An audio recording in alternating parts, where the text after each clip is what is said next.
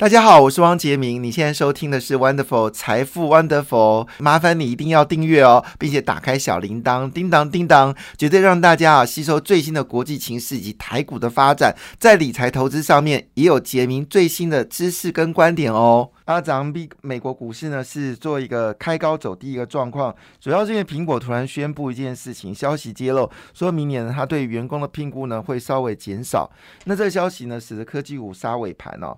那么最后呢，非半指数是跌掉零点五三个百分点，纳斯达克呢是跌掉零点八一个百分点。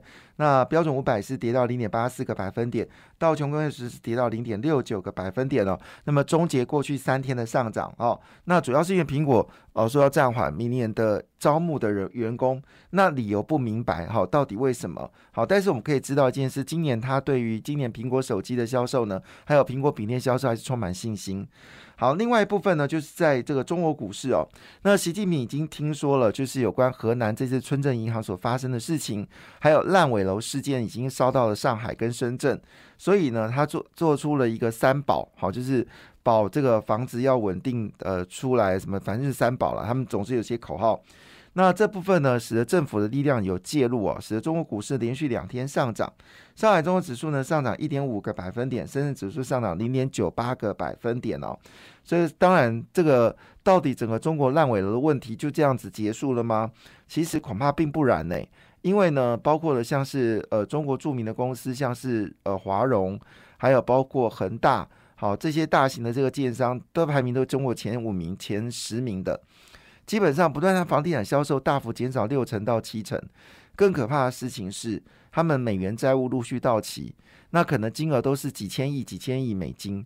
所以换个角度来，这个灾难并没有结束，中国只是想办法，就是嗯呃摸着石子过河哈。那先拆目前的炸弹，但是这个炸弹呢，恐怕已经是冰冻冰冻三尺，非一日之寒。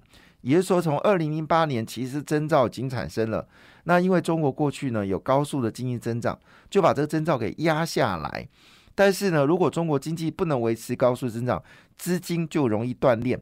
一旦断裂的话，就会造成哦，不是只有村镇银行，可能现在预估是数百家是可能变成是僵尸银行啊，意思说他们的资产已经不够付他们呃亏损的钱，或者被掏空的钱。但我不太认为哦，这是单独的个案，这应该是遍布在中国四千多家村镇银行都有的问题。那如果这把火往上烧的话，特别是房地产一落，包括了像是钢铁、水泥、玻璃、陶瓷跟观光、房地产相关的服务业，这占中国 GDP 是二十八个百分点。问题并不那么单纯哦，所以中国股市最近的强涨，可是我们看到讯息是外资正在大量的撤离中国，这是一个现实问题。所以人民币在最近的贬幅呢，是亚洲地区呢贬幅最大的一个地区。所以换个再换个角度来看，所以呢，中国股市这波上涨很可能来自于是内部资金啊。但这到底是逃命坡还是加码坡呢？就由各位来做决定了。但我觉得，冰这个十几年累积下来的银行的成科。不可能用短短三句话就解决问题，比想象更严重。中国的这些村镇银行加起来的总资产是高达十四兆美金，中国的外汇储备才三兆多美金。好，你这个差距就知道多么恐怖。那昨天欧洲股市呢是上涨，德国股市上涨零点七四个百分点，英国股市上涨零点九零个百分点。法国呢，只是上涨零点九三个百分点。那么欧洲呢，可能在七月份就阵地要升息了，所以欧元呢又开始反弹了。这一周，呃，这这几天看得出来，美元是下跌，各个货币上涨，也造成全球股市走高。现在全世界最害怕就是美元走高。那换个角度说，为什么美元最近表现不会那么的强呢？主要原因是大家认为七月底的这次的升息啊，那美国应该不会升四码，大概升三码。九月份呢，可能还是升两码的格局比较高，那么市场就担这这样就松了一口气，认为说应该不会那么的严重吧，哈，好，所以我们就继续来看一下。那当然，昨天欧洲股市上涨呢，是因为欧洲普遍认为欧洲景气呢已经开始有复苏的状况，非常难得一见的事情。昨天亚洲股市是全面上涨的，那其中呢是以印度上涨一点四一个百分点最高。第二名是菲律宾上涨了一点一九个百分点，印尼股市呢是涨幅最小的，只涨了零点一一个百分点。印尼的股票市场波动非常巨人惊人哦，没有三两三，千万不要过梁山了。做印尼的股票真的是见好就收哦，见跌就砍哇！这个印尼股市太可怕了，这是。跌跟连续跌十几天，涨可以涨十几天呢，很恐怖。那昨天俄罗斯股市呢是上涨了一点零九个百分点。昨天油油价格又回到一百块美金以上，主要是因为拜登这次沙地阿拉伯之行的彻底失败，沙国并不愿意啊增产石油，使得油价呢又开始啊飙了，飙到一百块美金一桶啊。所以看起来油价还是一个非常令人呃非常刺激的一个市场。那黄金呢是持续回跌啊，现在一千七百块美金一盎司。能守的守住呢，成为市场的焦点。好，那当然回到台湾来哦。那因为现在越来越多开放边境跟国旅的这个声音是越来越大，所以呢，呃，昨天是夏季旅展，是全台湾最大夏日旅展，在二零二二台北国际夏季旅展十八号正式开幕。那么四天展期呢，总共。预计人数会突破十六万人哦，比去年一口气大幅的成长百分之七十。包括金华、元山、福华、美华、福华、芙蓉饭店以及雄狮跟三富旅行社，据了解人气爆棚哦。那么现场业绩呢是成长最高，高达四倍。所以呢，今天应该估计啦，这个观光股可能是有机会大喷发哦。那么市场呢，就是针对了几档股票来做说明哦，特别是易飞网。海湾夏都凤凰哦，那么昨天是亮灯涨停，航空双雄呢也是涨了两个百分点哦。那运动休闲业呢，基本上股价都往上走高。那坦白讲，就是这几家公司应该会表现的非常强劲。好，就刚才讲的易飞网、海湾夏都凤凰、五福、老爷资本、三富、富野，还有新天地哦。那像这种事情呢，基本上我们知道暑假。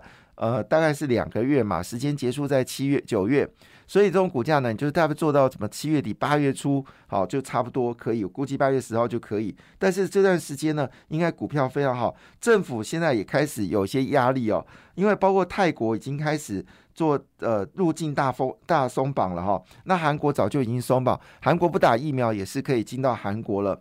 所以换个角度来说，这对于蔡总统来说已经形成一个压力。到底你国门要不要开放？好，那这个开放背后，当然就是疫情可能就会再起。那怎么跟民众有未教的状况？到底第四季该打不打？这一连串的问题呢，考验执政者的一个问题哦。那当然，这个情况下呢，昨天长荣跟华航呢，还是大家所关心的股票。那我们回到一个焦点，就是有关。苹果的部分哦，那苹果呢，基本上就昨天传出来说，它明年会暂缓暂缓增加新聘雇的员工。可是我们另外一个角度来看呢，事实上呢，它的 notebook 的升级版呢，今年秋天就要亮相了，包括十四寸跟十六寸的 Mac Pro 搭载最新版本的 M2 晶片。据了解，它的绘图功能会更加的强化。那当然，大家第一个想的就是广达嘛，因为广达是苹果 notebook 的主要的一个一个。生产厂商，那据了解呢，目前为止哦，苹果第三季的出货呢，有机会挑战宏基，重回全球第四大的 PC 地位。那这个宏基最近刚刚取代苹果成为第四大嘛，哈。但是以目前来看的话呢，哦，是因为呃第二季的时候，苹果的出货量呢是四百八十万台，年减二十二点五个百分点，所以看起来这个苹果呢要冲刺这个新的。NB 升级版应该是非常努力哦。那么同时间呢，其实红海也公布了第二季的财报，那么相当的亮眼哦。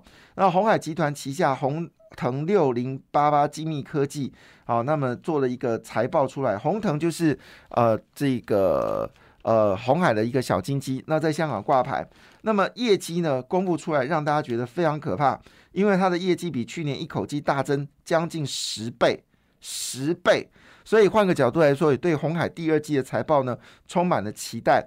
红海第二季营收呢也比外企外界的十到十五百分点呢还要来得高。那同时间呢，它的毛利润已经接近到六点一个百分点，预估呢第二季的纯利呢会到二点二九元。所以换个角度来说呢，第二季应该会交出很好的成绩单。第三季可能会增呃增旺。所以呢，今天《今日日报》西版呢特别介绍两档股票，一个是真鼎，好，真鼎股价已经回到一百块了。那年增率高达十六个百分点，第二季是淡季哦，但是淡季不淡哦，逆势走高。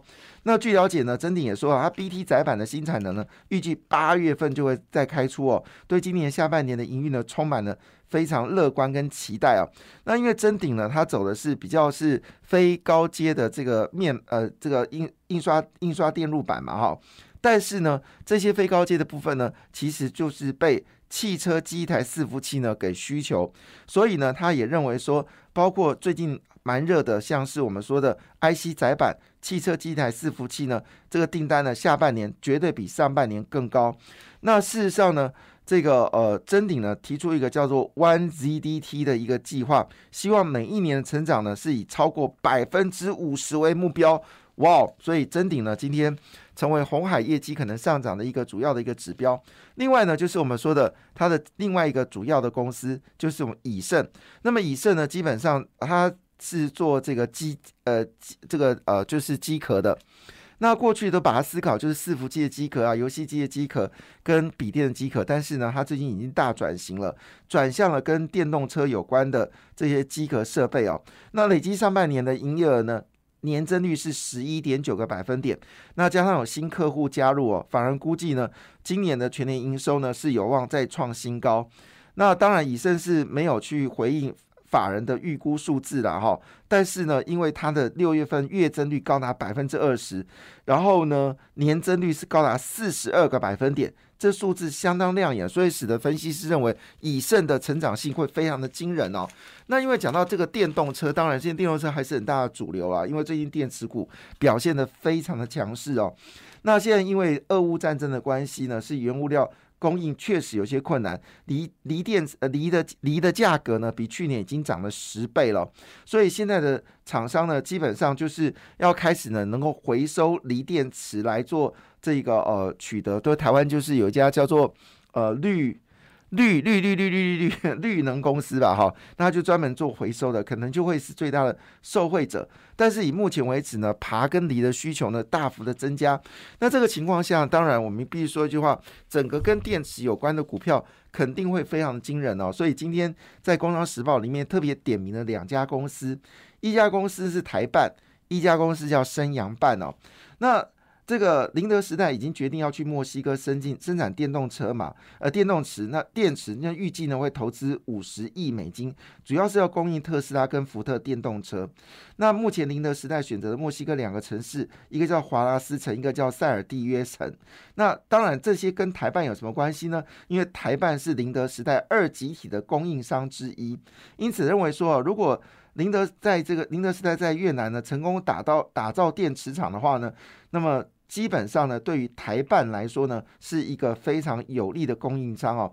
那事实上呢，台办也不是只有提供这个呃我们说的宁德时代，它也是比亚迪电动车的供应商。而比亚迪呢，现在中国电动车销售呢是排名第一名哦。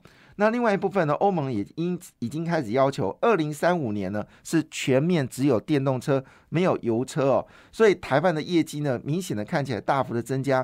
事实上呢，以六月份的营收来说呢，比去年同期已经增加二十六点九个百分点，上半年累计增加二十五点三个百分点，下半年有关电动车跟公控的订单呢会持续的增加哦。那预估成长幅度还是相当惊人，所以呃，台办最近很多好消息，股价也是慢慢走高。